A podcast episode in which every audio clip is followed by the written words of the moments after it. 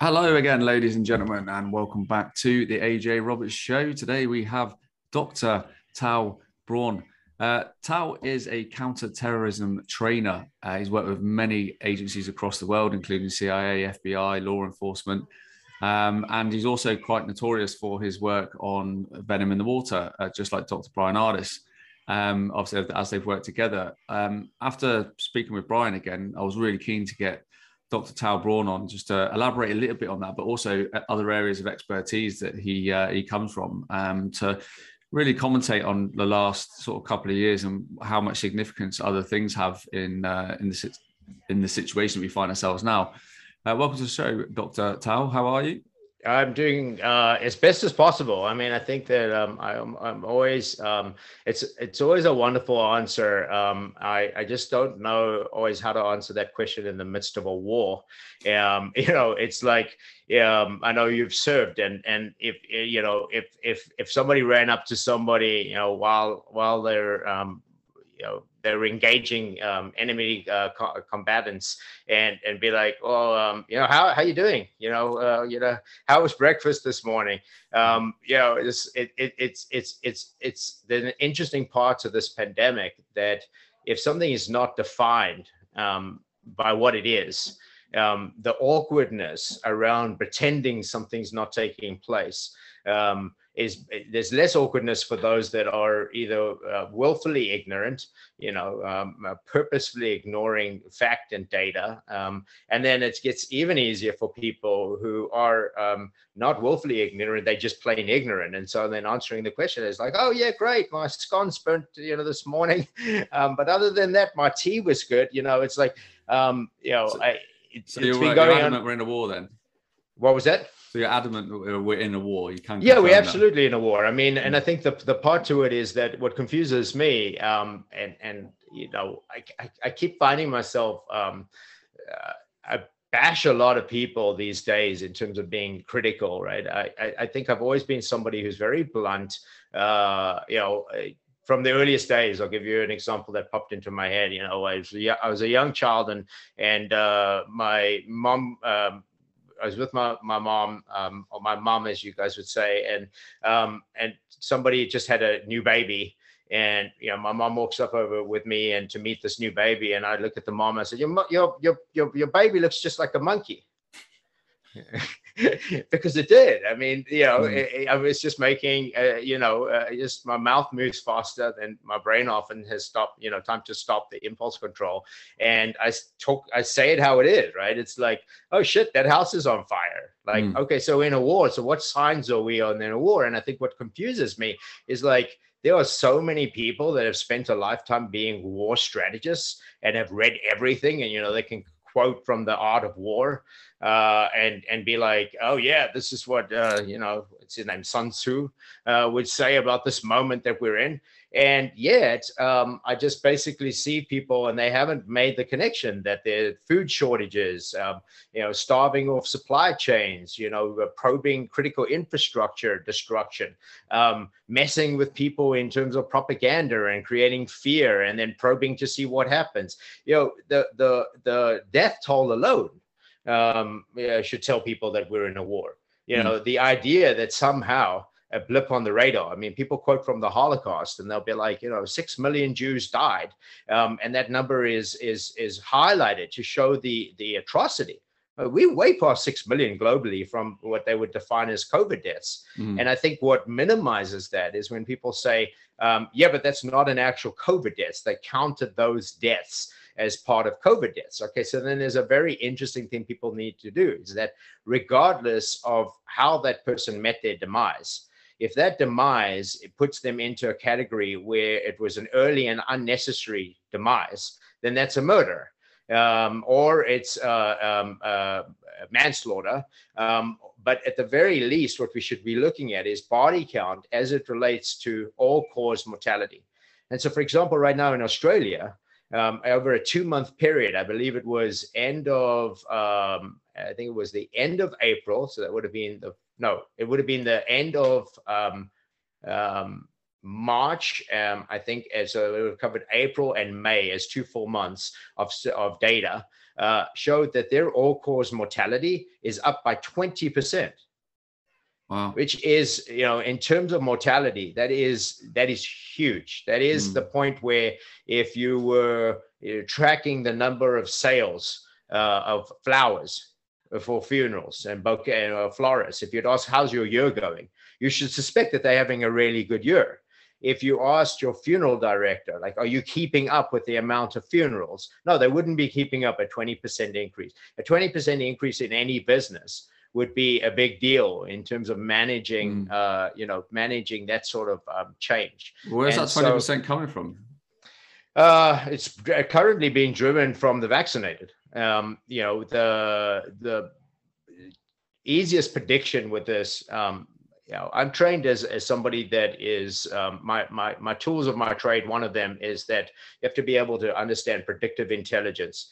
And uh, people in threat assessment never like to use the actual term of what they're doing, which is the same as modeling for the weather uh, or the stock market, or you know, deciding if your uh, if your neighbor is going to be grouchy again this morning because he was grouchy yesterday, and he was grouchy the day before, and he was grouchy the week before, and he's always, you know, when you walk past the house, you know, prods his cane at you and says, "You mow your lawn." You know the predictive intelligence of that is that past behavior is going to be leading to future behavior mm. and so people in my field don't like to say oh i can predict that this is going to turn out bad or i predict that this person is you know on the trajectory of violence and there's a good chance they're going to go and kill everybody at their high school because they said they're going to do it and they've been planning and they've basically moved out of fantasy and now they're actually buying weaponry and so it is absolutely a predictive intelligence and um, and within that comes if you're looking at any nonlinear system, it comes the fact that you can always intervene and make changes. Um, and so nothing is set in stone in terms of um, you know, no destiny is um, uh, is is carved out without the potential. Uh, for leverage and for changes. And so when I say, uh, um, you know, the vaccinated, um, the ultimate thing that was very easy for me to know how bad this was going to be is that the early animal experiments that were done to try and create coronavirus vaccines, whether it was um, early start on mRNA, but even before that, there's an issue with creating a vaccine for a, a glycoprotein. And that is glycoproteins essentially are food. So what you're doing by vaccinating somebody by creating the antigen in their body that they want antibodies to mount as a response, you have to pair it um, uh, uh, with something, or you have to give it in a way to the body where the body recognizes um, uh, a sugar protein and then attacks the sugar protein as the enemy. Okay, so then what do you do when you drink a glass of milk? Because those are glycoproteins. What do you do when you have wheat? Because those are glycoproteins. So if you've trained the body to look out for this allergen um, that is literally the same molecular structure as food, mm. then what you're going to create is a horrible autoimmune uh, disease. And because you've created a threat management system where the body has recognized it as a lethal threat, right? You've given it in the platform, however you've decided that you're going to, there's various ways that you can introduce a threat to the body. However, you've decided to introduce that threat, it has to be substantial enough to be recognized as something that is a legitimate threat that the body mounts a response to. And so when you do that, the training of the uh, um, uh, immune system, the innate immune system, takes this new substance. And um, the issue with coronaviruses is that the body will recognize certain aspects of coronaviruses as um, absolutely lethal. And then the mounting response to it is um, rapid it's an over response, right? It's it's it's what in my terms when I train law enforcement, um, let's say, um, um, you know, here in the states we pretty much have a mass killing you know, almost daily and, and and certainly weekly. There's some big mass killing somewhere, and part of it is that the better we get at, um, at responding, one of the issues that we face is that every single time uh, uh, that there's now one of these tragedies, that the, the training has led to a problem called overconvergence, um, where you basically have thousands of law enforcement officers arriving on scene from all over the place to lend a hand. And so, in a similar way, the immune response is over responding to a threat, which is um, ultimately what we call inflammation in the body. And that inflammation can be so rapid and out of control that the inflammation and the response itself is what kills the person. And then the issue with uh, with vaccine development as it relates to coronavirus is um, and you can see this happening in real time. And this is, you know, to answer your question very directly about where the death toll is coming from. It's coming from fibrotic tissue. Um, now, that's the simplest answer to say that what they've done with a vaccine is they've trained the body to know that this substance is so threatening that they should skip out the inflammatory response. They should skip out an, uh, uh, an antibody response, uh, which is essentially, um, you know, uh, people like to to take science and make it sound like mysterious. Um, you can you can understand mo- most science by understanding the food in your kitchen, and so um, if you have uh, if if you basically had um, a substance on the floor that you needed to mop up. Um, uh, you would there's a couple of ways you could mop that up but one of the quickest ways that people use is fibrous tissue in other words roll towel um, and so, what the body will do very quickly to mop up an antigen is it will create fibrous tissue. And that fibrotic tissue um, presents itself very similar to diseases like pulmonary fibrosis, cystic fibrosis. Mm. And that fibrotic tissue is also the starting point of clots. Um, and very specific type of clot formation. And so, what, what is killing people currently around the world, which they are just not naming, is the vaccines are creating uh, certain situations um, that lead to early demise in overreaction uh, to um, not just um, what they've determined is SARS-CoV-2 or um, Omicron, but all coronaviruses, which means that the common cold now triggers a fibrotic response in a person who would have just had a runny nose. They would have been a little snotty for a few days Mm. Okay. And they may have coughed once or twice for this, like, you know, really nothing coronavirus that's the common cold, mm. is that person is now mounting a full fibrotic response. I that's a, a, long answer, and I hope it's simple enough in terms of the words. And that, that would explain. Um, that would obviously explain. You know, I'm sure loads of people watching this right now are just going, "Oh my god," because it's happening with all their family and friend circles. Like all the people that have had the vaccinations are suffering from bad symptoms of uh, COVID. Um, and uh, and it's, it's, you know it's a thrombotic effect, isn't it? Like uh, over and over again. Yeah, it is. And, um, you know, the unfortunate part with it is that we have really horrible diseases to guide us to know how awful this is. Mm. And so, what you're going to find is those that um, uh, there's certain circumstances that can come together that can create that fibrotic system um, and it will kill somebody very quickly. Uh, but the majority of people, we're talking about a slow and painful death we're talking about something that uh, that is ultimately like when you look at cystic fibrosis, um, those diseases, um, you know, the once the person's diagnosed, it means that they are significantly ill enough um, to to to know that it's now showing up on X-ray. You know, the amount of people, for example, that have gone into their doctor's office. Uh, and and the doctor's like, oh, you know, um, uh, listening to your lungs, I'm going to send you over for uh, some X-rays, and then the X-rays come back, and they told like, oh, you know, it's strange. Um, you know, last year or the, you know, before the pandemic, um, you know, uh, you, you know, they, they wouldn't say it like this, but ultimately what they should be saying is, I'm looking at your x-rays and remember that time that you had uh, chest x-rays like three years ago and your lungs were really great. Well, now they, they're showing signs of early emphysema. Mm. And, and nobody goes, well, why? why would I develop early emphysema? Like, why is that happening to my lungs? Why is there particles? Why is there infiltrate? Why is there calcification in my lungs? And why is there fibrotic tissue in my body? And the doctor's on saying, well, that's because we introduced a pathogen as a medical treatment to you, uh, a gene based therapy that was an immune stimulant. And it stimulated your immune system uh, into something that we call hyperimmunity, which meant that you had a small window where nothing could get you. Um, and you didn't even get a sniffle. You wouldn't have even known it because the coronavirus couldn't have even caused a sniffle when we caused this hyperimmunity for you.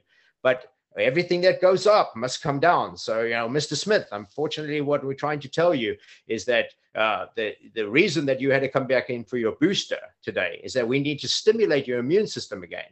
and we need to keep doing it because otherwise you'll crash the crashing of the immune system is going to be horrific, Mr. Smith. Like you're going to land up with a profile that looks just like AIDS because that's an acquired immune, uh, immunodeficiency. And mm. what's happening to you is we put your immune system up. You know, you floored it. I mean, this happened to me on a motorcycle once. I, I was the, uh, uh, um, the 20 something idiot uh, who decided that it was really fun to, um, you know, um, right around its speeds, like 100. What, what's I think I think the most I ever took my CBR 600 to um, uh, was uh, redlining it uh, was um, 179 miles per hour um, on a highway once in South Africa. Um, and um, shortly afterwards, I ran out of gas. And the reason for that is that the faster you go, the faster you're going to use up your resources. And so when you redline the immune system, you are burning through the building blocks and your crash is simply that you couldn't put back the resources fast enough. Mm. And and that story ends with the same hope that I want to give people in every interview. I try not to be the doomsday prophet.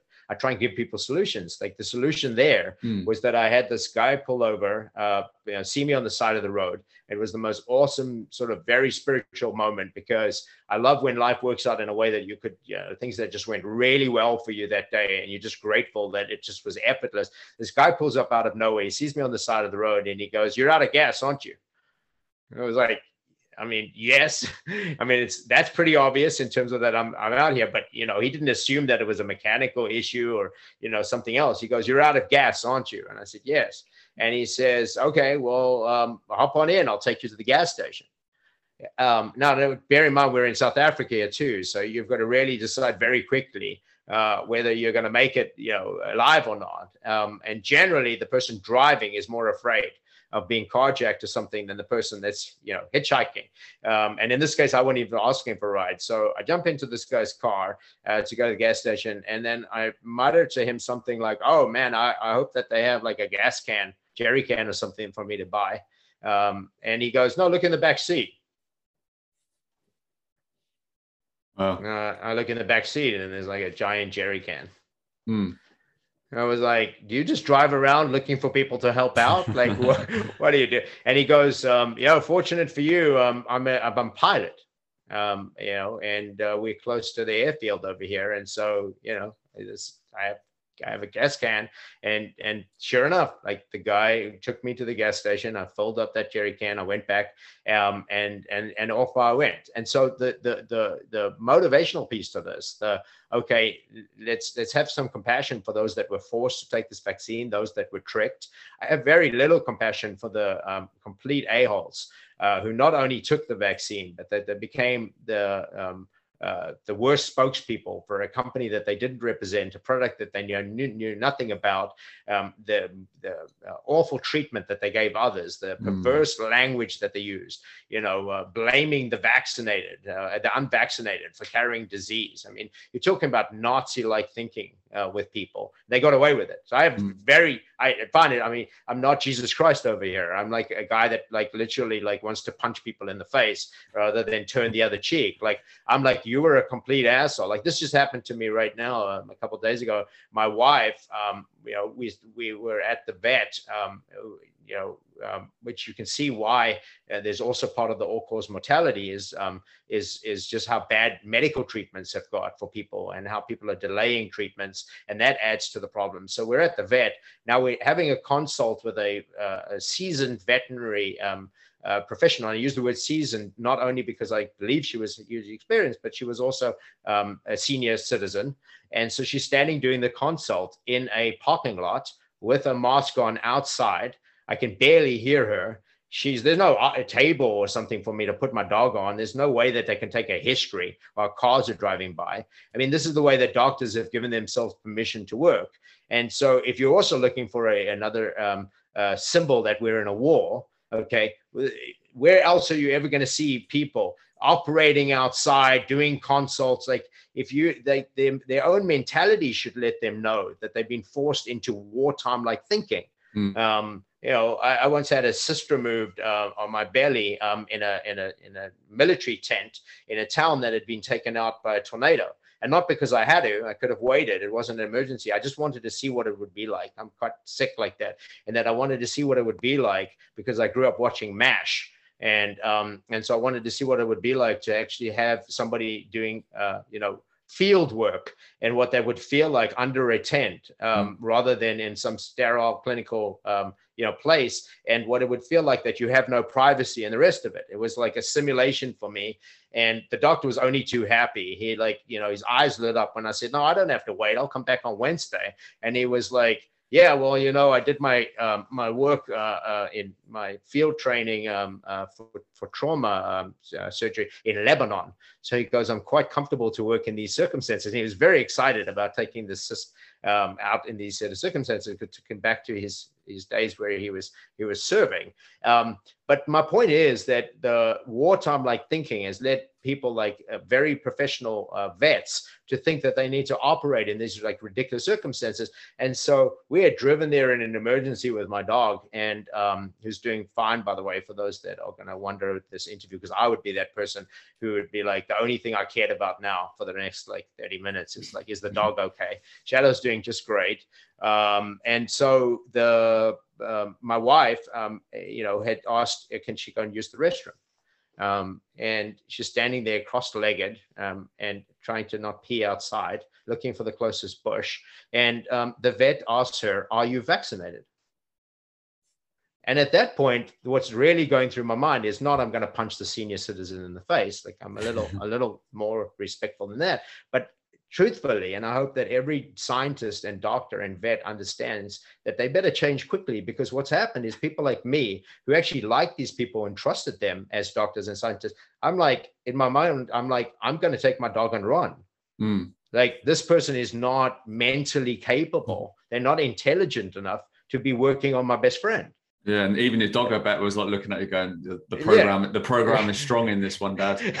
yeah, exactly. Like that's they're moving. Like, what do you mean? She, you know, is she vaccinated? Are they asking because, you know, maybe uh, in, in in in the best case scenario, which I'm definitely sure is not the case, they should be asking, "Are you vaccinated?" Because that way we know that your risk category for this, in terms of um, uh, immediate demise, is pretty low. Because mm. the high risk candidates um, let's get this let's get this little piece of juicy information out there um, sars-cov-2 as a bioweapon was built for a sequence of genes on chromosome 3 which happened to be the neanderthal chromosome which once you start talking about Neanderthals, you've lost most people because they also don't really understand that Neanderthals went through the worst marketing uh, um, you know, in the world in terms of negative PR, and that Neanderthals have been attacked by modern day humans since modern day humans and Neanderthals encountered each other. Um, the only reason that we actually have some of the Neanderthal genes, uh, in my opinion, in, in us as um, quote unquote modern day humans is through rape. Um, we actually lost the Y chromosome that Neanderthals had. They had their own Y chromosome. Uh, it, that got inserted I mean, this could be, you know, historically, you could think of this as the first use uh, of warlike techniques, starvation, mass suicides. Um, you know, the I, I, study mass killing, and the first mass killings I'm able to find are slaughtered Neanderthals. I mean, we're talking about going back like 50,000, 75,000 years ago, and you mm. see the same BS that we're going through right, right now in terms of this, you know, different human species that lives alongside what we call modern day humans and Denisovians, um, who are essentially sentinels. You know, most people that ever um, purposefully volunteered to go and serve an army somewhere, most first responders, most teachers, uh, most um, um, even healthcare professionals um, uh, would fit into a category where they've got very high expression of this Neanderthal gene. You can, you, there's a different way of functioning and being able to see the bigger picture, um, less emphasis on, on, on a Gregorian calendar. Like if you're truly Neanderthal and you find yourself being um, a doctor who's a vet and someone needs to pee, like and that, that that's a modern day psychopathic question to ask. A hmm. Neanderthal mm. would be like, sure, here's the door. Like mm. the, the the idea of community, the idea of understanding disease, you know, the idea of understanding threat of illness. I mean, these people, the Neanderthals, they lived on top of each other in close quarters in a cave. If there was hmm. anybody that was going to understand what kills people from contagion and what doesn't, It would be the Neanderthals. Like mm. it, it, like the the um, the the the pain that most people would have experienced. Um, for example, those that have been you know, really traumatized and even um, potentially became suicidal um, and even you know, robbed them of their health um, from things like social distancing and quarantining. That would affect Neanderthal gene more mm. than it would affect modern day human because the modern day human is much more equipped for this idea, this lifestyle that you don't know your neighbor. Hmm. Like if you want to find the Neanderthal in your neighborhood, it's that person that everybody knows, that knows everyone's business, that hmm. always greets you, that wants to, you know, wants to tell you all kinds of information that you didn't ask for. Like, Gary, you've got to be careful over there when you go around the corner. There's a big pothole. That's, you know, that so, idea of taking care of people. Yeah, just to unpack that a little bit because I've been yeah. saying it on a few um, uh, recent episodes and stuff, and I was using the example of um, like for, for, from a foundational level, like this whole thing that we're experiencing over the last couple of years is is an attack on the human consciousness, isn't it? And it's an attack on like God's creation of like man and woman, you know, with all this like constant barrage of like wokeness and stuff. Um, and go back from that. Like, so when I was younger, like I used to go to my granddad's house and my nan's house all the time for Sunday afternoon, you know, uh, and all the family would be there. Like that doesn't happen in anyone's house at all, anywhere, does it anymore, really?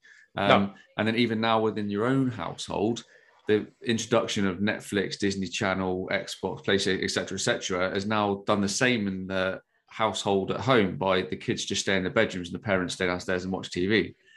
Um, and again, it's, that, it's all that big attack, isn't it, on our actual human consciousness and our innate ability to be able to um, connect and just be a much higher power than we actually are. But people just don't know it. And you talked about the uh, uh, the uh, chromosome three and stuff like that. Um, but we've got like multiple strands of DNA that's completely unlocked, aren't they? And like this whole thing's just and the bio weapon's been an attack on that. Yes. So okay. So I'm gonna I'm gonna um, I'm gonna be as scientific as I can with, uh, and it might go over some people's heads, um, but I want to put out some information for people um, that they can then connect the dots. Um, and then, you know, I'm really hoping that these kind of interviews just drive the science behind the scenes. I mean, it would be nice, and especially know now that I've got sort of a longing that wasn't there for me before, and it's not ego based for me. Um, now that I have a son, there's a sort of weird feeling of this craving for some form of recognition and legacy that if something happened to me, I'd want people to like tell Jasper, oh, your dad was really cool. Your dad was the one that alerted the whole world that the acetylcholine, um, uh, the nicotinic acetylcholine re- uh, receptors were the issue with SARS-CoV-2.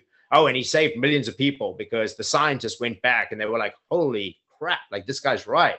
We've been concentrating on the viral component, but actually, look at this. It's acting just like a nerve gas. It's mm. acting just like a nerve agent. Like that would be cool. Like, and before my son, it's weird. I actually didn't care. My whole life has been very much. There's moments where I have, like, just like everybody else, I'll have a pity party and I'll be like, oh shit, look at that. That people are not using the word active shooter anymore. You know, I wonder why that is. Oh, okay. So like five years of being on a stage to leadership eventually people were like, all right, well, yeah, he's right. If we only focus on the gun, then we're not really training people to know that someone can use a Molotov cocktail, drive a, you know, a truck through a building, mm. drive a truck through a crowd. So, you know, I drive things and I drive policy from behind. And sometimes that's really great. And especially with the stuff in counterterrorism, it's kind of nice to be off the radar. Right. Mm. It's nice to drive policy. And I'm not an academic in the sense that I, I don't need I don't need my my papers. Um, you know, uh, you know. Oh, these are 2000 paper, you know, published uh, academic. Well, what does that all mean if none of that became practical? I'd rather see. Um, I'm sure you can hear my dogs barking in the background. Um, that's uh, uh, Skippy. Um, just uh, saw, just, just, just saw just saw the the, uh, the vet walk past without a mask on. Pro- probably, probably. There's that idiot. There's that idiot. Um, the the you know the the so so anyway i like i like to drive policy uh, from behind and in this case what i'm really hoping people understand is is a couple things one is that the great one of the great lies um, and uh, Dr. John Campbell, um, um, uh, who does wonderful work, recently highlighted, and, and I, I, only know this because I think a comment showed up or something where people were like, often people like, but Dr. Braun said this two years ago. Like so the, he highlighted and he had, he had covered it once before, but I, I, I, he didn't flesh it out completely. But people can go and find Dr. Ch- John Campbell's um, um, re- recent video. I think it was about uh, two weeks ago where he um, went back to uh, research that had recently come out um, talking about this gene expression um, on chromosome three, the Neanderthal three, and it happens to be so specific that it's actually like when it comes down to amino acids, um, it's the it's the change of one letter that puts somebody at high risk for severe COVID uh, and and and and death. It's one letter, um, and what it is is it, that one letter change in that sequence. Um, you know, we're talking about um, uh, uh, the genomic the genomic um, uh, sequence of a human being is now a book.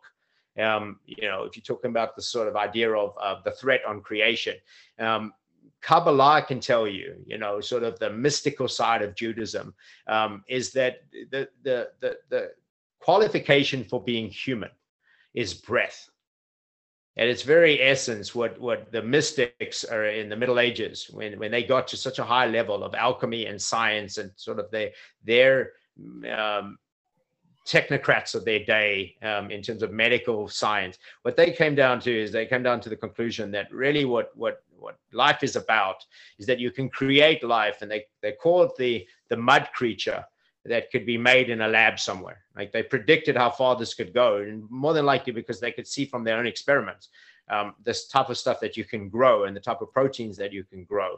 Um, they they very nicely predicted this idea that one day we would have golems, that we would have AI, essentially that you could create a form of human that wasn't human, was functioning like human, that you could grow a human body, that you could clone a human, you could grow organs, which is where we're currently at. Like we're in the early stages of being able to take this genomic sequence, which is a you know a full to take up a whole library uh, of, of just letters. It's computer, you know, it, it's full on matrix like stuff in that mm. it's just the code. And that if you inserted it into the machine that will be built in the future, like you could 3D print you know, a human being. But what you wouldn't be able to create is the life that comes with it. Mm. You know, yeah. when we talk about when we talk about spiritus, when you talk about spirit in somebody, the word spiritus comes from the Greek word for breath. So a golem is a mud creature without breath. Mm. And so go go ahead. I was just about to say, is that why? Um, obviously, there's loads of talk at the moment about um, different MPs and actors and even like you know presidents and stuff like that being clones and stuff but also noticeably being soulless creatures that's how you can tell. Um is that is, is that kind of like what you're alluding to in that aspect? Yeah i, I think i think what happens with um you know so it's tricky because I, I do i do like to leave room for a lot of stuff that i either haven't paid enough attention to don't have enough data on to have a, a good opinion. And so like in some interviews i think like there's a whole um, there's a whole slew of very awake people that leave room for like, oh, there's reptilian people on this planet. Oh, you know what's happening with the elites is they're getting ready for like the uh, reptiles from another planet you know, who are landing any day. Like, eh, okay, so maybe it's possible, maybe it's plausible. It's just not in my wheelhouse, and nor have I, you know, generally got an interest for it because it's not practical enough for me to do. Like, I, if somebody told me, and if it was my role in society, that like, um, all right, we're gearing ahead, the reptiles are arriving, and um, we, you know, we need some help in designing the airport. Like, okay, you know, I'll be the guy that you know use, you know, like brings them in, like lands the crop. But until there's a moment for me that where it becomes deeply practical, like it's it's sort of noise uh, for me. Mm. It doesn't help me to reduce suffering on the planet. For people. yeah, yeah, no, absolutely. And, and so so when I talk when you talk about clones, I think what's interesting is that. I think what people are describing when you talk about these soulless uh, politicians, soulless leaders, um, uh, a lot of people um, are in in uh, the Silicon Valley folk and and a lot of the people that drive the technology, or the Mark Zuckerbergs of the world. I mean, without me, uh, you know, let me qualify this in saying that I can't call him a psychopath with a clinical background. But I can say that I would be pretty sure that if somebody ran a, psycho, uh, a psychopath test on him, I'm pretty sure he'd come up psychopath. I'm sure that if, if he was mm. diagnosed, which is a diagnosable thing, right? there's a scorecard, there's data, there's um, you know people have uh, have, have uh, developed uh, ways to decide um, using science whether somebody's a psychopath or not. And even that for me fell short, um, where there's a missing piece to it, which is it's much easier actually to look for the biology of a psychopath. So, for example, like this neuro stuff, um, uh, the a psychopath would have less uh, bridge in between the left and right hemispheres, which happens to be called the corpus callosum, which means that if you think about it, just visualize for a second that you have these two areas that are, um, they both have information and they need to exchange information. The thickness of the bridge is going to matter in terms of data going from one side to the other. And so a psychopath having a very thin bridge, a very thin layer of, of fat tissue called corpus callosum is not going to actually integrate data the same way as somebody with a regular size corpus callosum. They're really not going to put the, um, hmm. the, the, the, the, the deficiencies that they would have wouldn't be noticed, let's say, in strategy um, or manipulation. What because those are high functioning survival tools. But where, where things aren't necessary for a psychopath that give them an advantage uh, as gain of function are things like empathy, of things like, um, oh, okay, so yes, I'm pissed off with this person, uh, you know, and they're 82, um, and uh, the you know the world would be far better off with this person dead. So therefore, I'm going to stab them 27 times. Like you're supposed to have buffers that allow you to have things like ethics and morality and consequence, not only for yourself, but others. Mm. You know, oh, I don't like this person, but other people do. And so, therefore, I'm going to leave them alone um, because that would impact the world in a negative way if I take them out, right? Mm. So, when, when I look at the, the, the, the spiritless amongst us, um, you ultimately, in a much more tangible way that I'm comfortable with, the science around it is that you're looking at a time period where um, human beings, our own demise was suddenly the fact that we are so successful. And mm. our own demise was the threat of numbers, not necessarily in that we'd run out of resources. I don't believe that for a second. I've traveled extensively around the world uh, enough to know that when you see somebody say, oh, we crammed for space. The cities have too many people. We're ruining the planet because there's too many of us. Have you seen how much empty space there is in between stuff? Like it's a it's a total joke to go like, oh, we're overpopulated. Really, mm. I was just on the road and I drove for eight hours through farmlands where there was nobody. Mm. Like we're not overpopulated. We're literally being harvested um, and being forced to live like rats. Yeah. And then we have all of the social conditions that all the rat experiments show uh, that only come from uh, you know putting people together uh, in a way that forces negativity and forces this sort of um, interesting psychopathic aggressive uh, gain of function. And mm. so the last piece on that is that you've got to think about this in the way that uh, an evolution, uh, an evolutionary biologist would look at the, the formation, the, the eventual stage of a peacock, right? Here's this creature that's no bigger than a chicken. Um, that basically sets itself up to be um, um, presentable and to find a mate uh, by having this elaborate scheme of colors and feathers and bigness, but actually they're just a tiny little chicken, right? And so, in a similar way, the psychopaths uh, as gain of function on this planet, there's there's there's an unfortunate realization um, that extreme psychopathic behavior leads you to be wonderfully successful. Right? I mean you think hmm. about if you think about like um uh you know prince andrew. Yeah. Okay? Um if he was just Joe Schmo from down the street, he'd be in jail. Yeah. Yeah. Right. Okay. So with power and money and royalty, and and whether you're Jeffrey Epstein or whether you um yeah um you know the clients that that that they serviced, right? Uh, you can see that the the world um, very nicely nudges people to become more psychopathic by rewarding it by saying, "Oh, you'll do just fine." I mean, look at Mark Zuckerberg.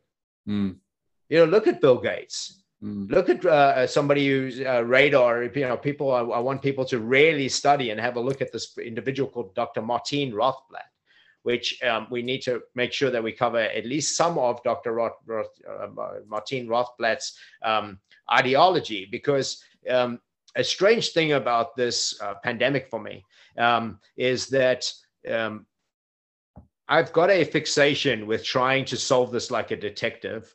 And I think that the uh, hardest part about this, and I know the world's top security specialists um, used very similar uh, language uh, on Joe Rogan recently. Uh, Gavin de Becker, I'm an alumni of Gavin de Becker's Academy, and I'm trained in that way of thinking as one of my models for threat assessment and threat management, where part of it is that the uh, a person moving toward violence, the first letter of his acronym is of JACA, J-A-C-A, is justification. And justification can be a grievance, justification can be an ideology, but ultimately to be driven and we get into the science of, of something that's an obscure science um, uh, called conation which is like motivation but conation is about drives. It's about about the about the unthink the, the the urges that don't require much thought. They, they're much more actionable through emotions um, and agenda and so JACA, and as well as some other threat assessment models, um, look at this idea that it has to start with thought. It has to start with I, I, I need this, I want this, this is going to do this. And so the pandemic doesn't make sense to me. All right, the irrational uh, culling off um, of at least half of the planet doesn't mm. make sense to me through population control, through climate control, and even greed and money it's not big enough. I know that sounds, I know that that that that maybe doesn't make sense to most people in terms of like, you know, Bill Gates is a secondary tier person to this. Like his agenda is depopulation. And he spent a whole life making himself successful to eventually have this legacy of being able to control the board. He sees mm. us as a board game, mm. and to control the board and to cull us eventually is a is is a huge re- reason. But even that, in a weird way, ideologically it's not strong enough for me to be the, the apex predator here mm. um, on earth at the moment in my opinion the apex predator to this entire thing it's not klaus schwab it's not the W, uh, yeah, the the um, I was about to say the Worldwide um, Wrestling Federation, but uh, the economic uh, wrestling. Um, all of those people I look at as hyenas uh, they are opportunistic. They are feeding off the carcasses. They are carrions. They are, you know, they are predators, um, but they're like the hyenas. They come in for the kill, but they let somebody else drive the kill. Right now, what's really strange about this is that gender plays a role, and so um, part of it is that most people um, assume that the male lion is the one that does the most hunting and killing you know it's sort of this archetype of like leadership and and masculinity. No the females do the hunting in a lion pack. Mm. right? And so what's very interesting about this is that there is this um, interesting piece that no one wants to go near as when it comes to masculinity. There is always a sexual component. There is always some sort of gender issue now, I'm going to be cautious with my words because I'm somebody who wants to reduce suffering, and the majority of transgender people are going to get preyed on um, as human beings. They're not going to be violent. And in fact, they're going to be violent. They're going to have high levels of violence, but that violence is going to be turned inwards and they're going to be suicidal much more than they're going to be homicidal. But there's an issue with that because suicidality increases the odds of homicide of, of being homicidal any suicidal person is also should be considered a threat to others. If you're willing to kill yourself, uh, your method of killing will matter, and it will also show me uh, how close you were to being homicidal. For example, mm-hmm. somebody that gasses themselves is fairly homicidal because gas doesn't just stay in one room, and gas mm-hmm. can cause an explosion and take out the whole block. So someone's suicidality is very interesting in terms of what are they capable of doing indirectly or directly to others. So here's this person called Dr. Martine Rothblatt, who started out life as Martin Rothblatt, who in, in my mind, at least now, until another person enters the, you know, the space of my research, I believe that the ideology of this entire pandemic is being driven by transhumanism, which is coming from well funded activism from Dr. Martin Rothblatt.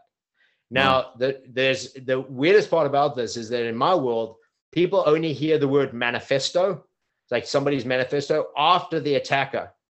And normally it's just absolute drivel. Like mm. I know people make a big deal of it. Like um, you know, they, all of these killers always leave their big manifesto. You know, the Unabomber, the entire purpose of bombing people for the Unabomber was to get his manifesto out that technology needs to end because it'll eventually take uh, you know take over the world. He was right, okay, but you don't have to bomb people to have people read your words. You're not that important. your words are not going to make that much difference, but your actions are going to make much that much difference. Mm. So Dr. Martin Rothblatt is uh, gives us Martin Rothblatt gives us the giveaway here on a couple of um, uh, threat assessment tools. For one, you have to be pretty narcissistic while you're in real time to think that you're so important that you need a manifesto. I don't know. I mean, I'm hoping you don't have one. Um, you know, I, I certainly don't have a manifesto. like, like, oh yeah, let's squash this, you know, 10,000 page, uh, you know. So she wrote a, uh, and I'm going to use the word she, but I, I, I'm actually much happier to, to, to know that the gender part is very important for people to know. And so Martin Rothblatt writes this, this uh, manifesto as the version of himself that's now Martine Rothblatt, who happens to be the founder of satellite radio. Okay, right. we, we're talking about somebody that has the cash uh, and connections and and the, and and government contracts and and and somebody who really knows how to work the system. Like for example, uh, there's a lot of things to me economically when I look at crime, um, organized crime, and you look at the way people make their money and their power. Like XM Radio from their subscriptions was never going to make the type of money that it made, and then eventually got sold and is now owned by somebody. Uh, who is also currently grooming people uh, in drone racing. They, they, the, this, the owner of XM Radio now sponsors drone racing. Well, why? Because it's a CIA technique.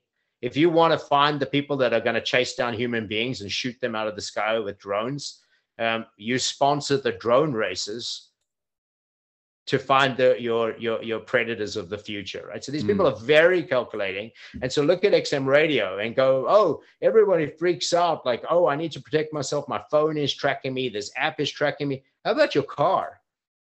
Very hard to buy a car in the world today that doesn't come pre-installed mm. with XM Radio as a thing that you could either sign up for or take a free trial. But more importantly, it's in your vehicle as a trackable form of data from the minute you buy that vehicle. You are tracked.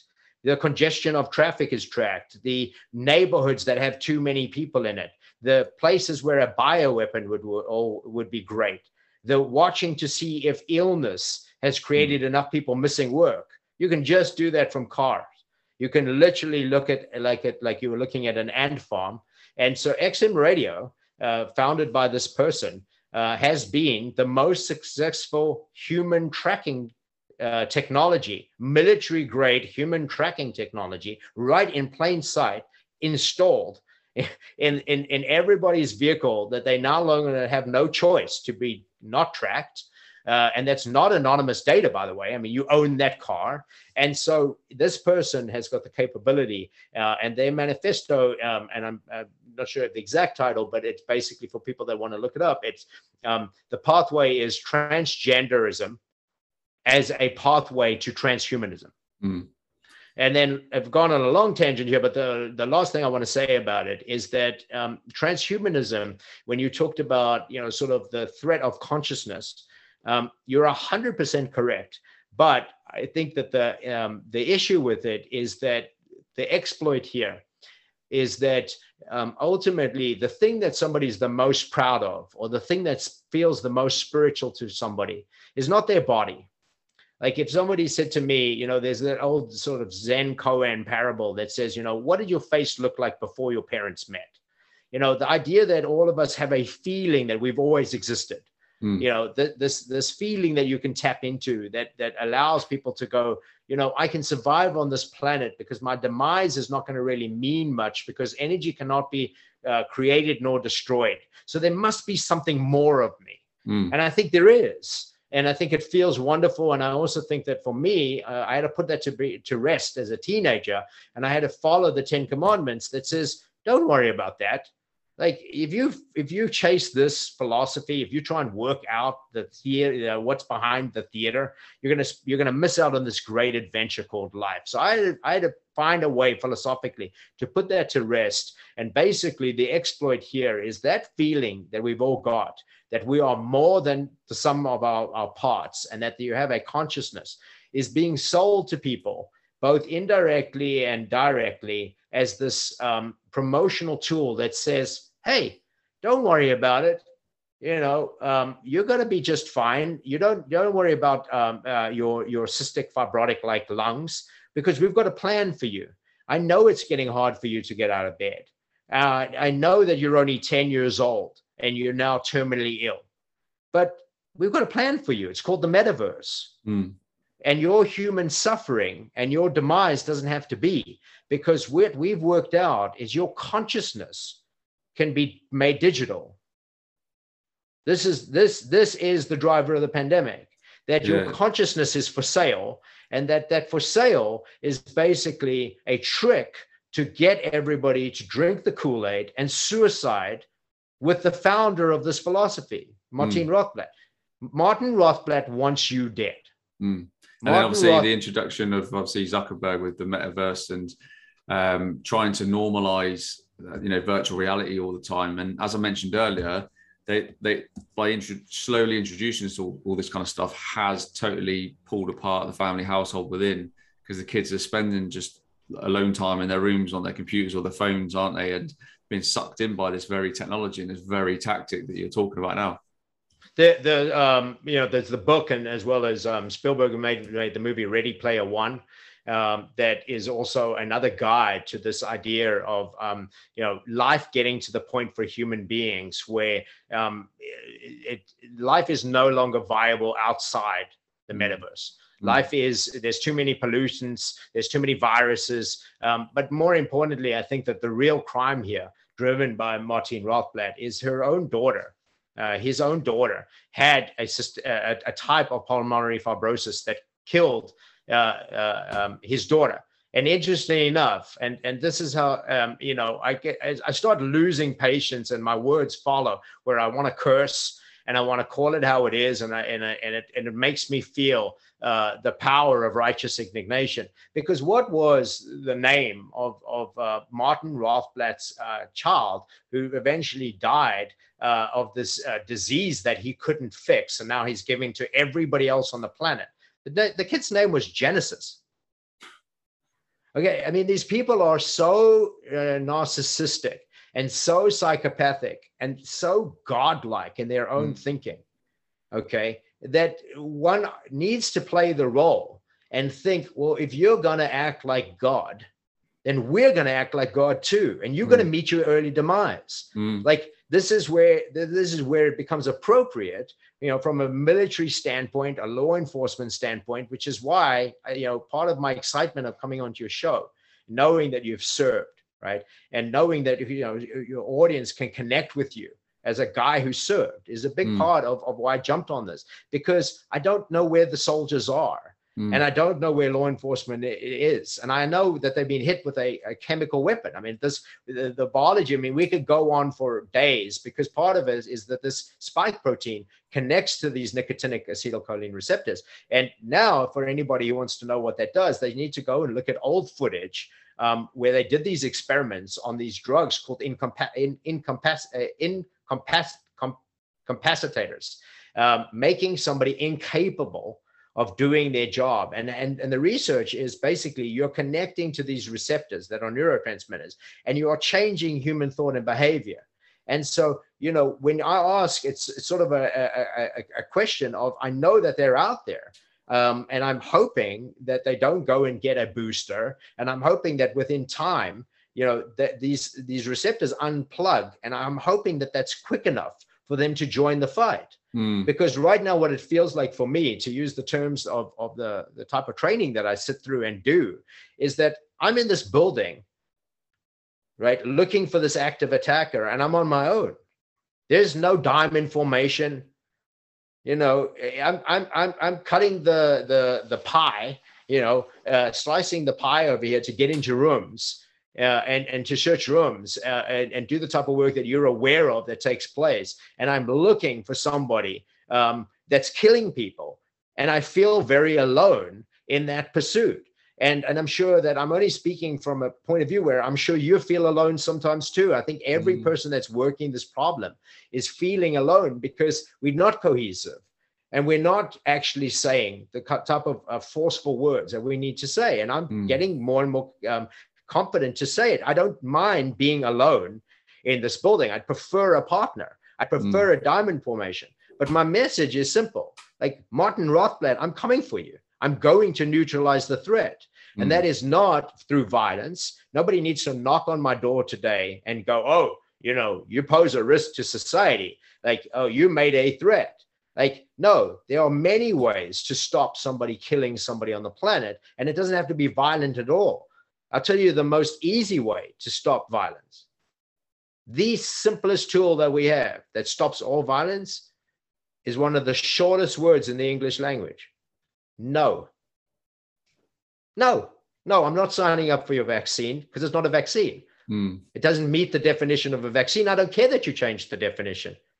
I mean, okay, so you've now shown me that you're a cheat, right? And I am not going to cheat. And that's how I'm going to get through this. The hmm. truth mm. will always set you free, right? Not being a cheat is how you stay on the board, mm. right? Um, I don't know a single active attacker, right, who's gone out, and even if they've got body count, none of them are victorious in the real sense of the word. They're either dead on scene through their own demise, they died with disappointment that it didn't bring them the life, the breath that they were trying to get into their bodies. And I don't care that they've got a Wikipedia page.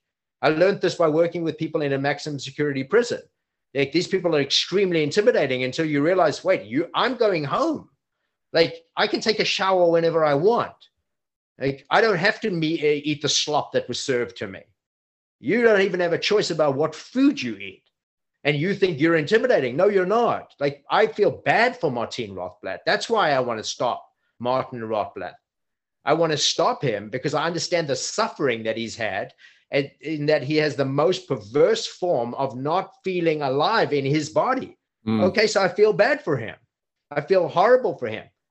But then he's taken and he's perverted some of the most beautiful spiritual uh, leadership and, and ideology on this planet, which is your suffering has purpose and your demise has meaning and there's another place for you to go when mm. all of this is done and then that person has said i will be like jesus christ i don't mind dying on the cross but everybody has to die with me mm. and that's the difference here jesus christ never said that mm. jesus christ died for everybody's sins but didn't say die with me that's jim jones that's Stephen Paddock out of a window in Vegas. That is the difference between a savior and a murderer. Mm. And it's interesting you say that because uh, when you talk about like symbology and all the rest of it before, and uh, you know, like military attacks, style, style attacks, obviously the attack of 9-11 is on on what supposedly Jesus' original birthday, isn't it? Yeah, I mean uh, the the well, actually, I didn't I didn't know that aspect to it. Um, mm. um, you know, I did I didn't know that, but I also know that um, what predators will often do um, because they their exploit is um, the humanness in all of us. Right? They are not sentimental at all, and so they often choose to troll us and use sentimentality as part of their toolkit.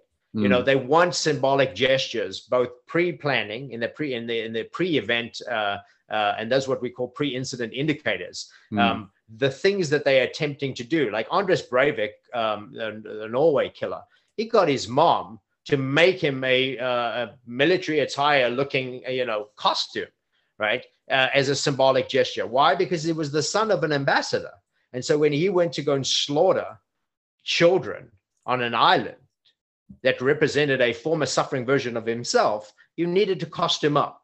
Now, there's a part to this that I defined a long time ago, which is that when you look at a murderer and they are wanting people to go along with them, what you'll ultimately also see is that the closer that they're getting to uh, their own feeling that they have to do this, the drive, the conation, is that they're ultimately going from as you know, non-human you know they, they, they, they're human beings that, that find it difficult to be human and then they try and uh, take control by forcing that and ultimately what they're becoming is an avatar. They're becoming a you know a, a, a version of themselves that's costumed or theatered which is why a lot of them um, the words that we use in threat assessment uh, and threat management is pseudo commandos a lot of them will go and they'll look military and you know they'll make a tactical looking vest right? It's because they're playing a game in their own head where they yeah. they are emerging into an avatar, and so she, he, she, uh, as one of the main drivers for this. And it's very important that you personalize these kind of tragedies. You know, we, that you can't speak about World War II and the Holocaust and and the death of so many people that were involved in that, the death toll in Russians, the death toll in Europe, the death toll around the world. You can't you can't speak of that tragedy without making it personal. Like you got to talk about Stalin, you got to talk about uh, Hitler, you've got to talk about you know when you person when you when you personify the tragedies, it actually becomes solvable. Um, because there's few people that are capable of these kind of actions.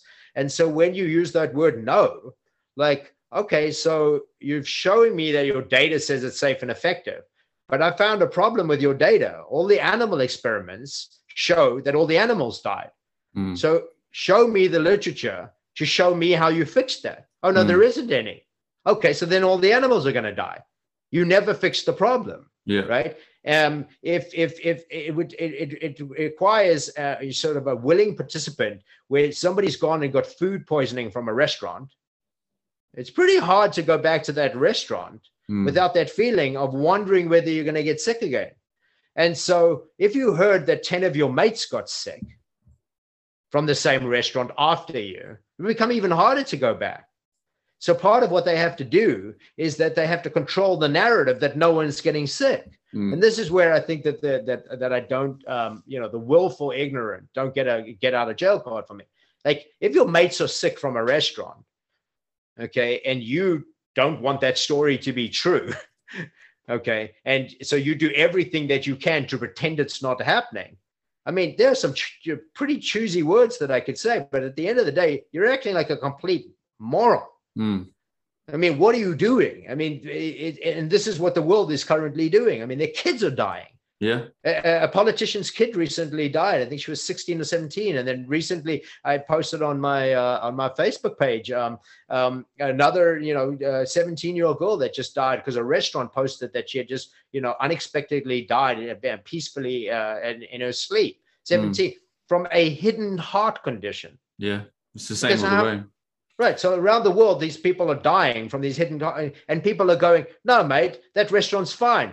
Okay, so now there's 12 people that have got, you know, diarrhea from the restaurant. Now let's all just keep going back. And you know what? There's all these people writing bad reviews about it. Let's let's take those bad reviews off.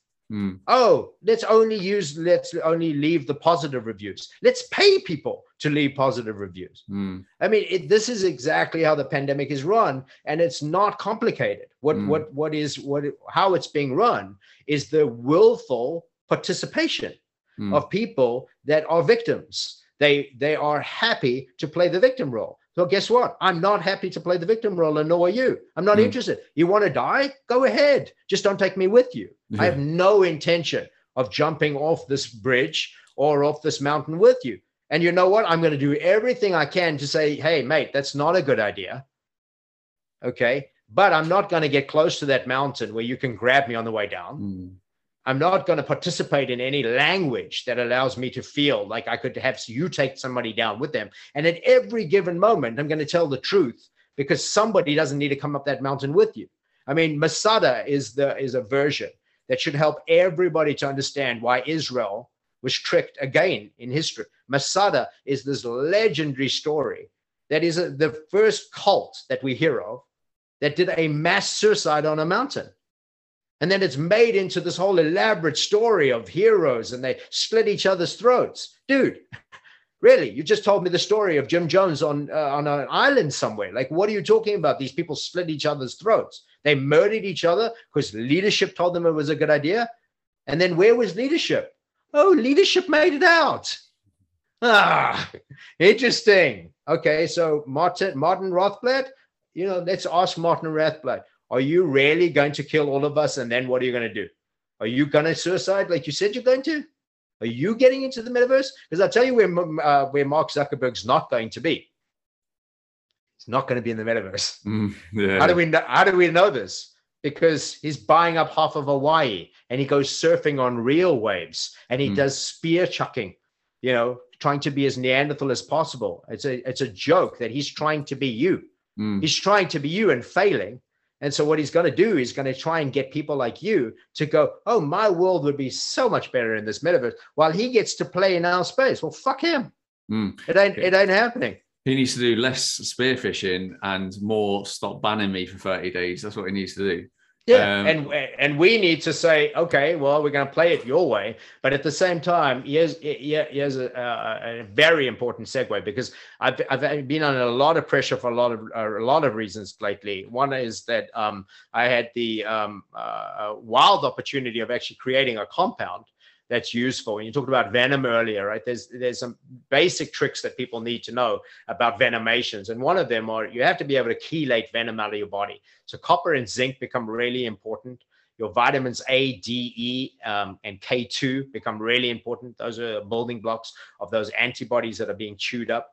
Antioxidants are absolutely key. So I found a very powerful antioxidant called anacardic, and then I designed a compound with a team of uh, chemical engineers called copperine.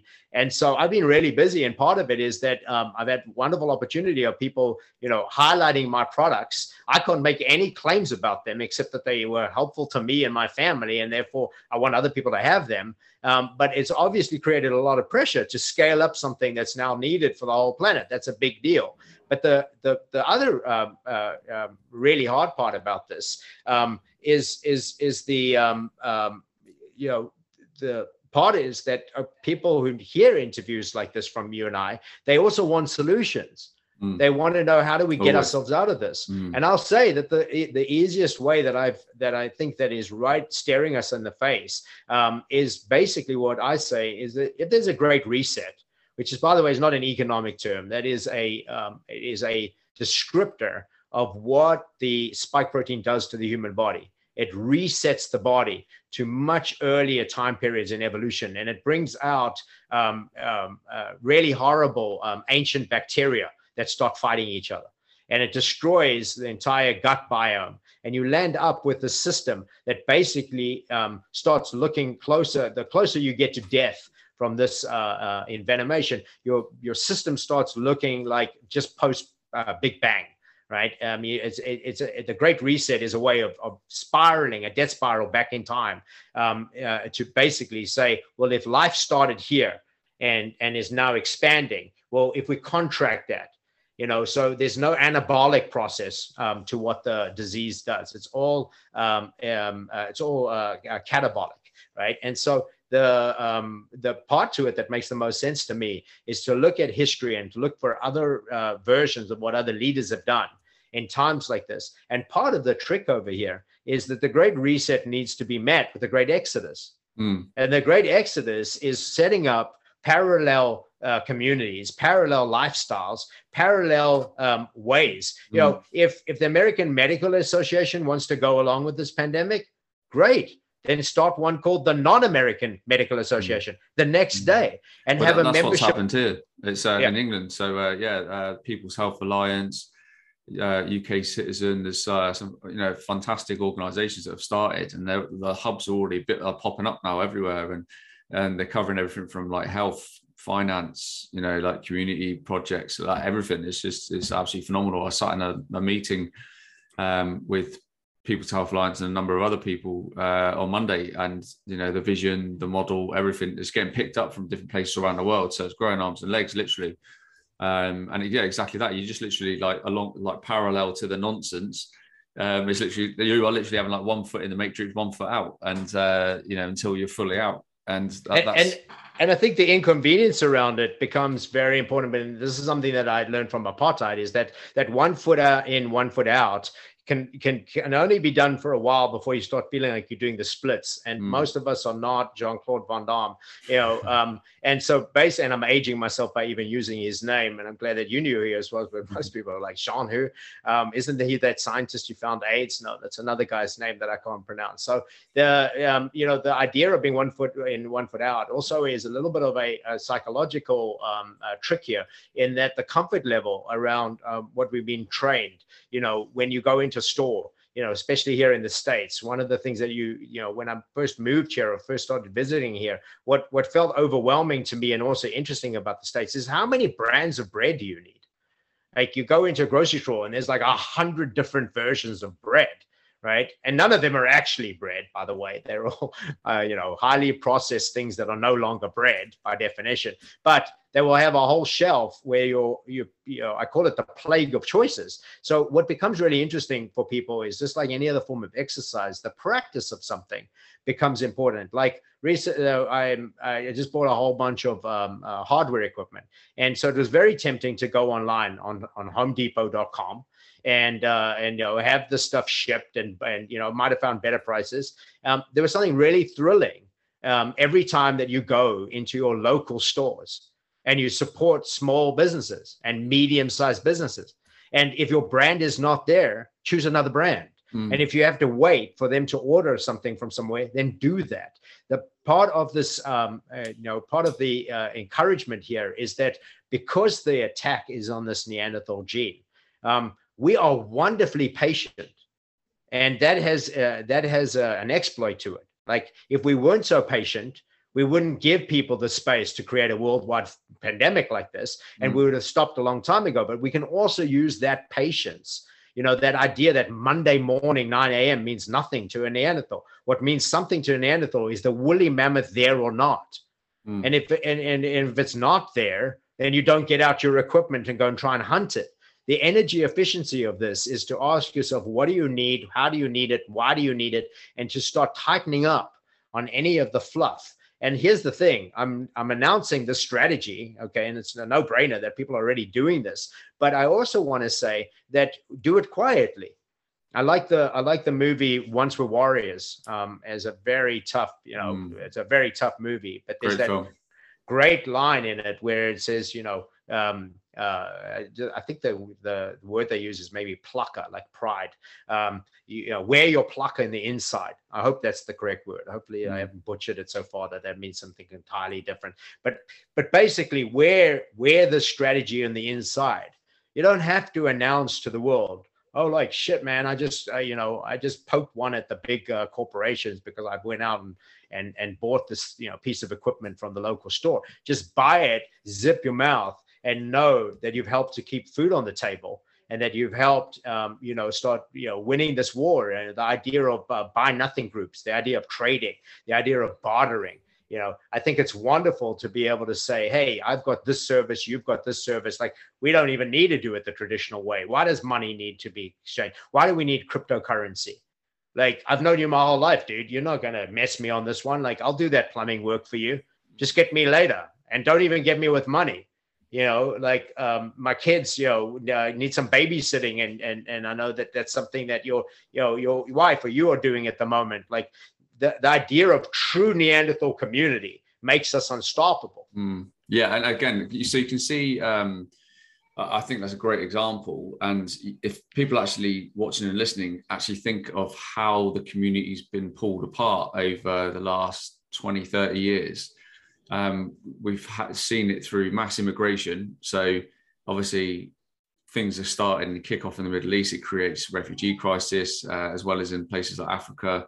And a lot of these people um, who come from these places, you know, obviously many of them have got big hearts, but there is a def like a lot of um, it, you know, it's very much done on purpose, isn't it? Like the drive behind that to, for, to displace these people into totally different cultures and countries and then, then knowing full well that they'll stay in their own like estates and stuff like that. We have a lot of it in England, like uh, Bradford and Birmingham, places like that. You know, like over the years where a lot of Asian people have come into the country, they've like come in and they've all ended up staying in the same sort of pockets.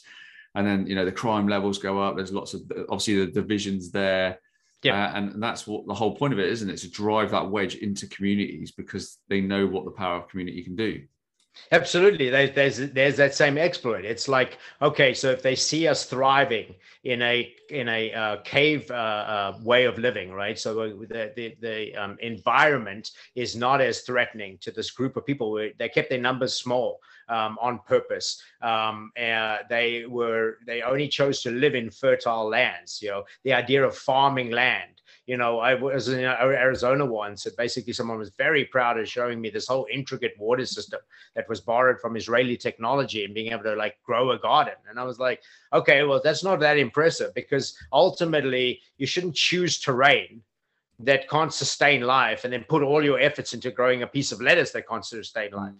Like that is as non Neanderthal as it gets. So the, you're starting to see that part of the drive here, right, in, in, in terms of the threat uh, assessment model, is that most violence, uh, in, in terms of this justifications ideology, at its at its roots, you know, sort of the human drama of it is envy.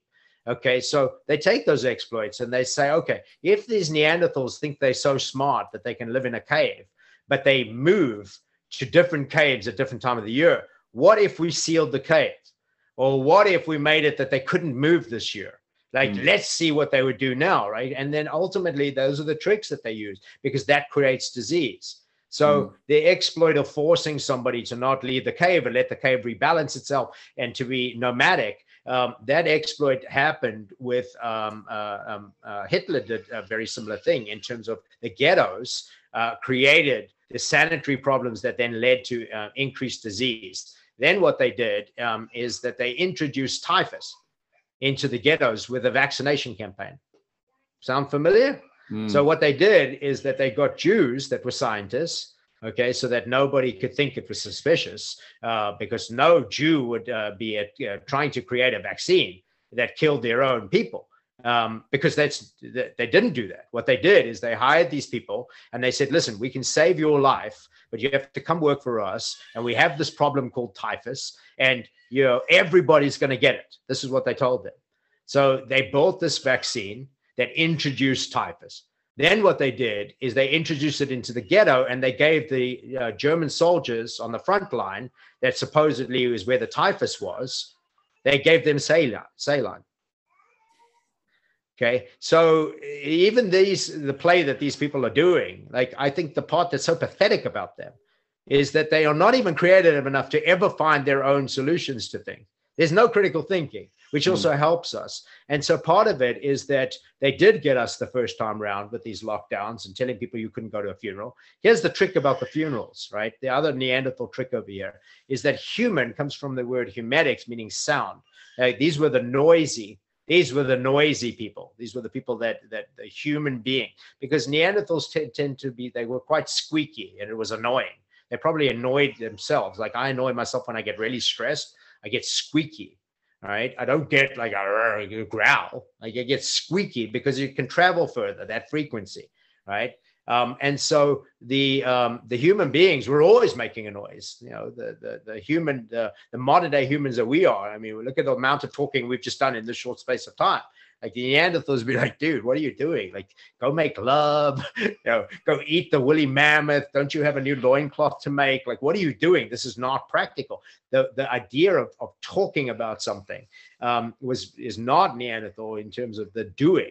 And so what they would do is they would take that exploit because the reason for our speech uh, with that gene expression is purely conveying information like we're doing today. If it mm. can save a life, if it can lead to a new implement or tool, if it can tell somebody else why you shouldn't travel to this part of this terrain right now, if you could save them time, then that was the type of energy that went into into speech. Um, and so what they did is um, in the first uh, in 2020 while they said everyone was dying and that the healthy people were just dropping dead from this thing called COVID, if people were going to funerals or being allowed to go to funerals, then you would have been able to say, but I don't know anybody my age who's died. No. So, but I am I am going to another funeral for that old person. And isn't that unfortunate? And maybe at that funeral, people would have said, you know, this is our fourth funeral from that same home in the in the same week. Like, shouldn't one of us go and see what's going on over there? And then here's the gruesome part that's really, really sick about this, and that we'll live. You know, when you look through old photos of genocide, when you look through photos of the Holocaust or genocides or Rwanda, you see footage from around the world, and you want to be sick in terms of like, whoa, like they mm. were doing this. When the when the stories and pictures emerge, uh, for example, in, in senior homes, of taking them out of their rooms, their own private rooms where a window could be open, moving and shipping their beds to the dining room, mm. lining their beds up in rows, then taking away staff, making purposeful uh, uh, staff shortages so that it would be five people to 100 rather than 50 people to 100 looking after them yeah. right not taking them outside not being able to have the manpower to be able to turn them so they're getting bed sores now you can go back and any medical professional i challenge any medical professional to go and do this go through the records the biggest giveaway uh, that a, a senior is going to die either from quote unquote wild SARS-CoV-2 um, or from vaccine delivered spike protein, which is the same thing. The one is just on a so-called viral platform, and then the other one is of a vial, but it's the same toxic product with venom on it, with HIV inserts, uh, with a super staph infection on it. The biggest giveaway to that entire thing is urinary tract infections and dental decay. So there is a direct link between inflammation in the mouth, peri- periodontitis, and COVID death. So actually, these old people, if you really want to be fair to them, they died of a bladder infection or a mouth infection or both. That's mm. actually what killed them. The starting point of their demise was such a lack of standard of medical care mm. that those two things became the killer disease. And why does somebody in a nursing home or in a senior home or in a hospital get a UTI? It's because they're not being moved in their bed and they've got catheters. Mm. Yeah. Right?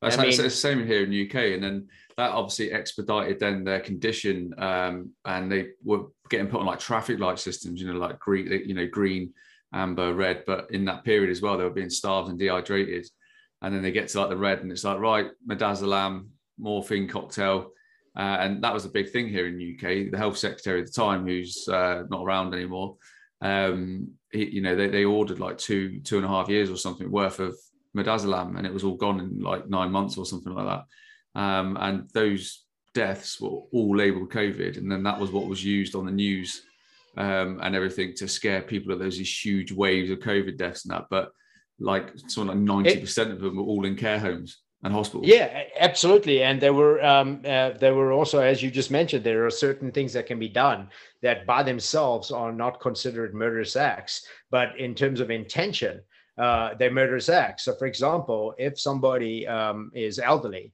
um, and not getting vitamin D um, uh, that is activated by the sun, um, they you know you can literally give it, it's the equivalent of giving somebody a death sentence like hmm. you're mm. going to kill them because that vitamin d is a hormone right? I mean we call it a vitamin. It's not a vitamin it's a hormone. Mm. vitamin d is a hormone and it, and it is intricately involved uh, in antibody response. And it, it stays in an off position because if it was always on, it would be highly problematic because you would have an autoimmune disease. And also, it is very involved in sleep wake cycles, in, um, in, in, in bigger hormonal things in the body. And so it needs to be in the off switch when creatures hibernate. It can't be on all the time. So, what do they do? They forced hibernation. And if you starve an animal that hasn't eaten enough before hibernation, and then you hibernate them, that's called death. You're going to kill them, mm. right? And their own vitamin D uh, deficiency would create a madness in them mm. to go and, and eat. It yeah, would wake them up. And then you had people uh, like the Canadian health minister uh, was on, on TV saying that vitamin D is bad for you. Yeah, yeah, and and and you have uh, you know all of this literature. I mean, if you go right now to the American Academy of Sciences, I think it is um, uh, one of the other big ones that's uh, you know sort of the feeding houses where they take information and then it's agenda based. I mean, copper, copper is absolutely crucial uh, for uh, specifically for all forms of envenomation all forms of uh, whether a creature, you know, whether you get stung by a bee. I mean, there's they keep talking about cytokinin storms. What about the bradykinin storms? I mean, I'm not even a biologist, and at this stage, I can know that I can go and hold a conference for a week, and people, scientists, top level medical doctors and scientists would be taking copious notes. It's mm. not complicated stuff. You have to put in the time, and then you have to go. But hold on, why are you only highlighting this aspect? Of this inflammatory response. Mm. And why are you saying there's a cytokine issue, but you're also not talking about interleukin 6 that's very involved with glucose and mm. insulin? And why are you not highlighting that most people with COVID get diabetes? Mm. Like, what is it that you're not saying that are the giveaways for me to be able to fix this problem myself? Right. Yeah. So it's the equivalent. The shady thing over here is that these people think that they're so clever, right? They're not clever. What they are is unethical. Yeah. Because I had a guy recently in my property, and he came on over, and um, we uh, we needed help in terms of the fact that uh, this piece of property uh, completely overgrown, and so the uh, uh, person number that we given call um, uh, was the wrong fit for that what the job that was necessary because it was essentially an excavation excavation company, and so he arrived with this piece of equipment that basically, if they would have been if they would have used that to mow the lawn, would have destroyed the land. Mm. Now, an unethical person might not have said anything, and then I would have landed up with destroyed tracks, you know, uh, you know trackful land by bringing in essentially a tank, you know, to mow the lawn. And instead, what this person said is, uh, "No worries, you know, um, um, uh, I, you don't need what, what what I've got. It's going to create more harm than good." And so I'm going to give you another number of someone that you should use locally. Now, if that person was shady, like most of the doctors have been, and most of the scientists have been through this, where they've only looked after their own interests. Like if you're a cardiologist and you've pushed this vaccine, you're a shitty human being. Why? Because you've just given yourself years worth of work. Mm. You've just created a whole new set of patients and clients where basically you now have an 11 year old patient with myocarditis.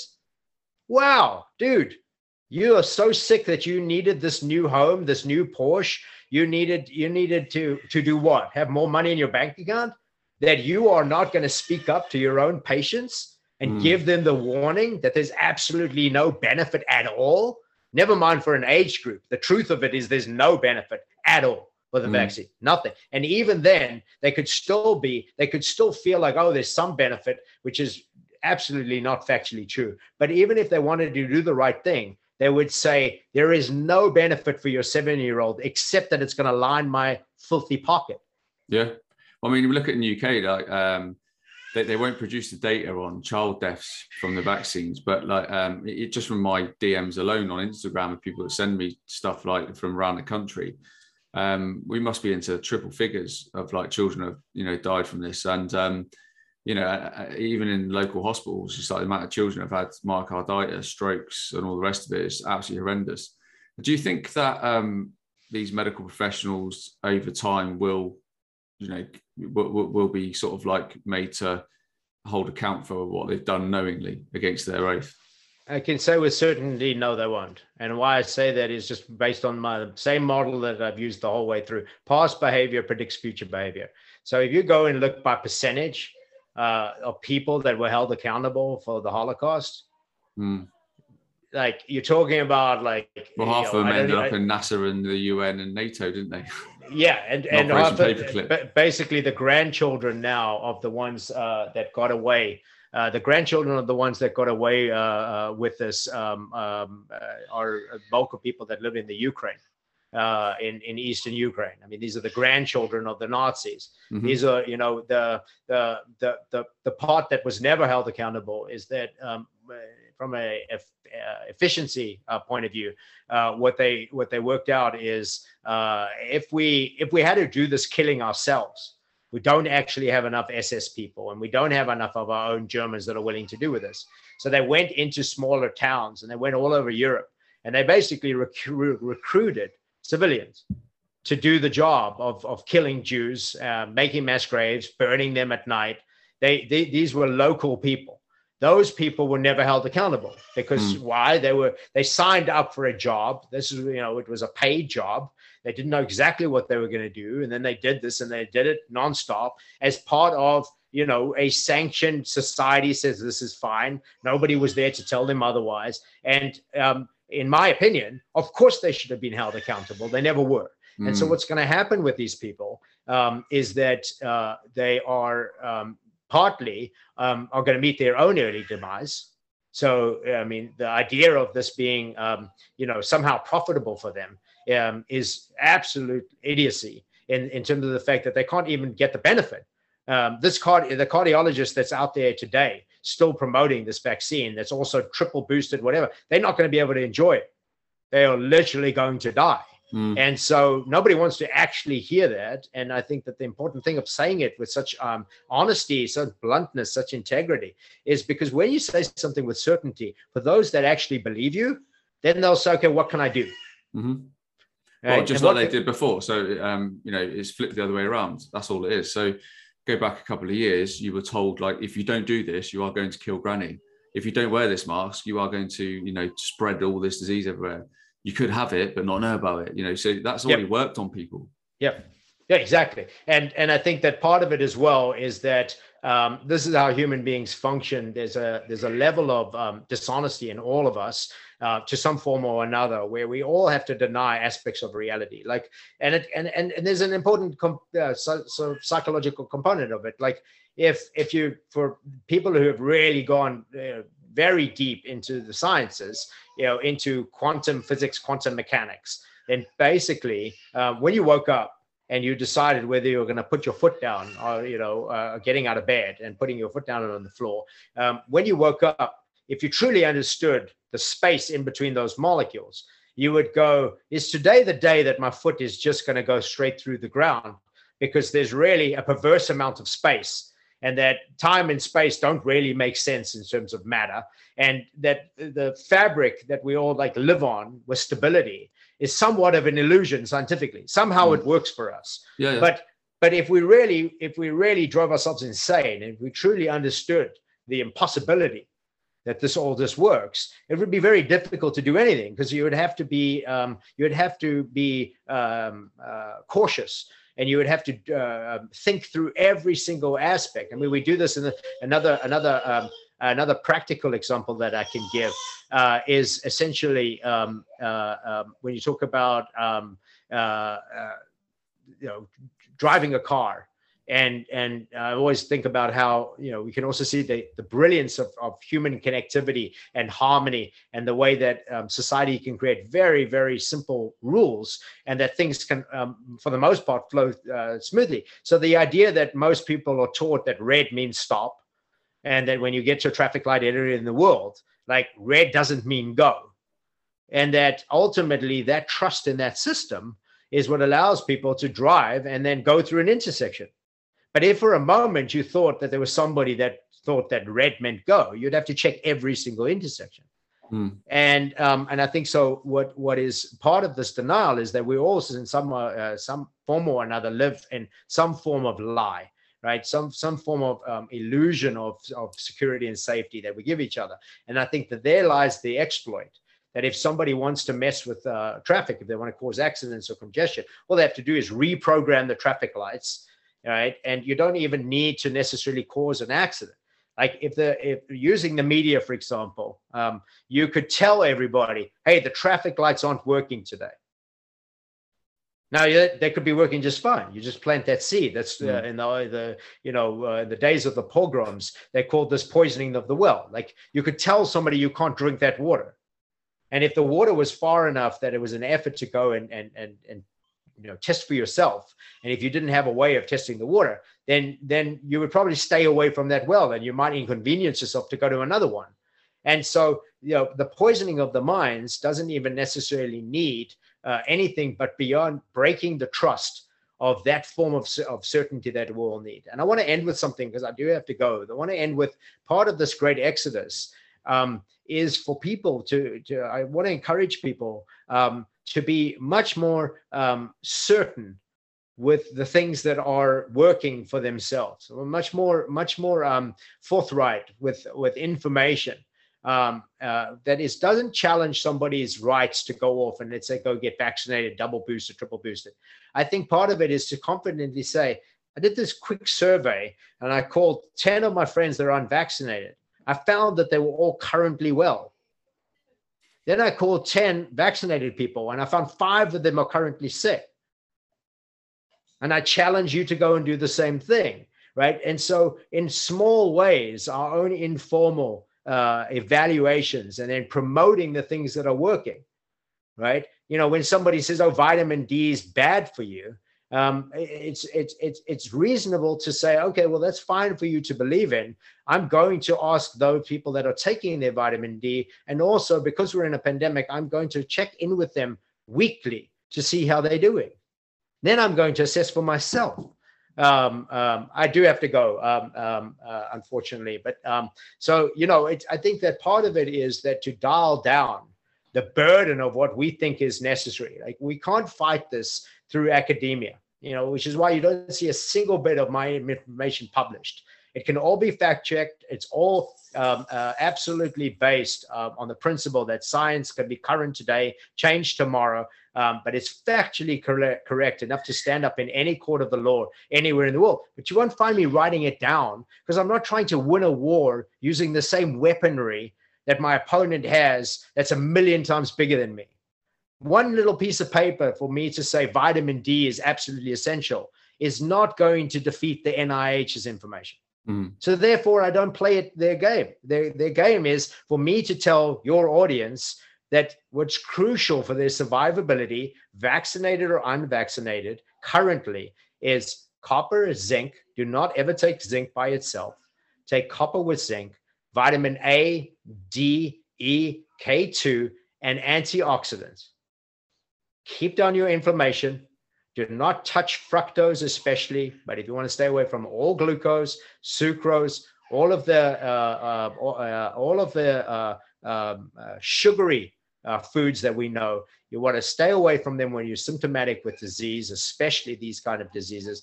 And that information, I don't need to publish in a paper because guess what? They'll do it, and their mm. friends will do it, and they'll end up going, you know what? The simplicity of the techniques that I've learned, or the things that I knew from my grandmother, um, are, are, are keeping me alive, and those that are not doing these things have met an early demise. So mm. I'll take I'll, I'll end with saying this that I only became aware aware of recently.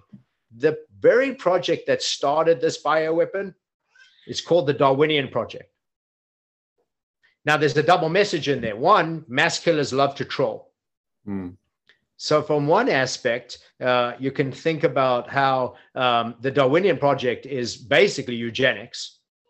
Um, but the way that we use Darwin in language and have for many uh, years now, for decades, is also that idea of the Darwin Award, the stupidity of a human being that leads to their demise. So I'm sorry to say this, but every person who fell for this, that wasn't a child or had the cognitive intellectual abilities to use reason and actual science that went out and got vaccinated, I'm sorry that they won a Darwin Award. I'm sorry that they caused their early demise by being tricked by fools. Mm. That, that, that to me should let everybody know why it was called the Darwin Project. They are using uh, evolutionary biology, the idea that you can get people to do dumb shit that will kill them. So stop doing dumb shit is my very scientific ending uh, to our wonderful, you know, somewhat monologue conversation. Um, I, I, think the part that uh, people often don't know about these kind of things is I find it wonderful that I want to get out crucial information and that you know you as an interviewer give me the space to do it. Um, but I think that that uh, people don't know that part of this is that um, it doesn't often create a back and forward like a natural conversation. And I think that also something I want to encourage. We all have something that we can teach. Mm-hmm. So at this at this time, um, I want all our Neanderthals to be proudly Neanderthal. And the one thing that you can teach somebody today uh, in terms of survivability. It might just be holding a child's hand for the first time and showing them to look left and right. That one thing, or those teachable moments intuitively that we've all got, that we can teach each other. And it's through that empowered uh, wisdom that we can pass to each other, uh, that we can that we can ultimately win this war. Yeah, absolutely love that, Tau. Uh, absolutely amazing, and uh, thank you so much for coming on. You know, the wisdom and, and knowledge you shared today has been absolutely second to none. Um, and, I, and, I, applaud you massively for your, all your work and, and tireless efforts. You know, traveling around, doing all the talks, doing the interviews, um, and and again, just trying to do your bit to, to win this war as our you know majority of the, the people who are watching and listening today. So thank you. Yeah, and thank you. I mean, uh, it would be nothing without a place to put this information. Fantastic.